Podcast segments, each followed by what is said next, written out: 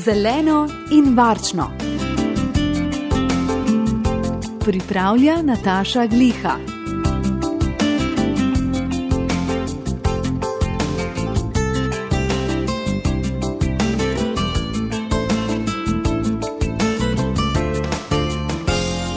Moli, tisti, ki jim tako radi ploskamo spomladi, ko se nam pojavijo po prostorih, niso nekaj slabega.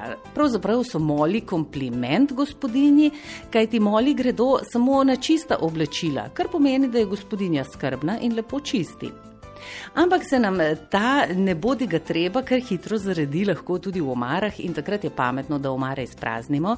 Zelo pomembno je, da jih očistimo tudi po kotih, po robovih, kajti tam niti ne vidimo, kdaj se nam moli zaredijo, zelo radi pa se skrijejo. Vsa oblačila vzamemo ven, jih dobro skrtačimo, pretrepamo, prezračimo, če je treba, lahko kakšno stvar še enkrat operemo. Drugače pa eh, se lotimo te zalege, ki jo imamo v omarah, eh, nekoliko bolj agresivno. Znano je, da je sivka tista, ki odganja molje, nekateri imajo radi von sivke, drugi ne. Dan danes v trgovinah dobite že vse mogoče, je pa res, da tisto, kar kupite, ni nujno tudi najbolj naravno, sivka pa je. Zelo pomagajo tudi posušene limonine lupinice, torej samo lupine, limone narežite, zdaj jih lahko še ali v pečici posušite, potem poleti na soncu ali pa na kakem radiatorju in tudi to pomaga. Moli ne marajo niti orehovih listov. Orehovi listi pa zelo radi puščajo barvo. Vseeno jih lahko, ko oreh liste dobi spomladi, naberete, še zelene seveda, in jih daste v kako vrečko in to obesite v omaro. Pazite, da se te vrečke z orehovimi listi ne bodo dotikale oblačil, kajti madeže orehovih listov pa res ne bomo spravili z oblačil, eh, sploh če imate kako lepo obleko, pa bi bilo škoda, če bi se taki madeži nabrali.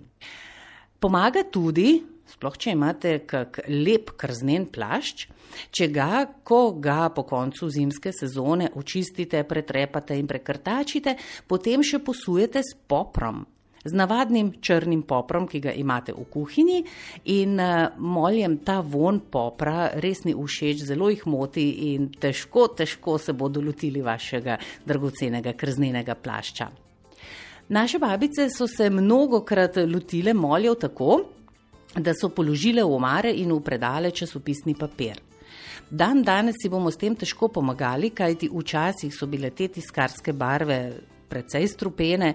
Vse veste, ko so nam govorili, če bereš časopis, ne smeš dati prstov v usta.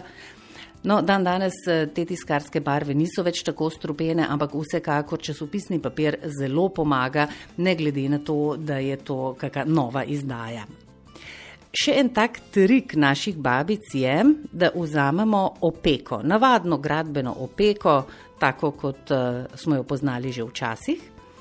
In potem to opeko postavimo v neko posodo, lahko v nek pekač, in na štedilniku zavremo kis.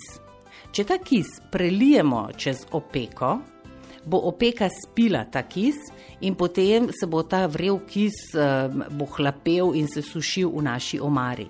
Ne pozabite zapreti vrat omare, zaradi tega, ker to ima res neprijeten in močan von, bo pa zagotovo poskrbelo za to, da moljev ne bo več. Torej, če jih imate veliko, potem je opeka s kisom zagotovo primerna. Če jih nimate veliko, moljev namreč ne opek, potem pa se tega lotite s sivko, s poprom, z limonino lupinico, z orehovimi listi, če želite. Nikakor pa ne bo odveč, če položite v omaro tudi časopisni papir in še nekaj. Hitreje boste očistili omaro, naslednjič, ko se je boste lotili, kajti s časopisnim papirjem boste pobrali tudi vas prah. Naj vam uspe, borba proti moljem ni tako težko, zadovoljni boste pa vi in vaša oblačila.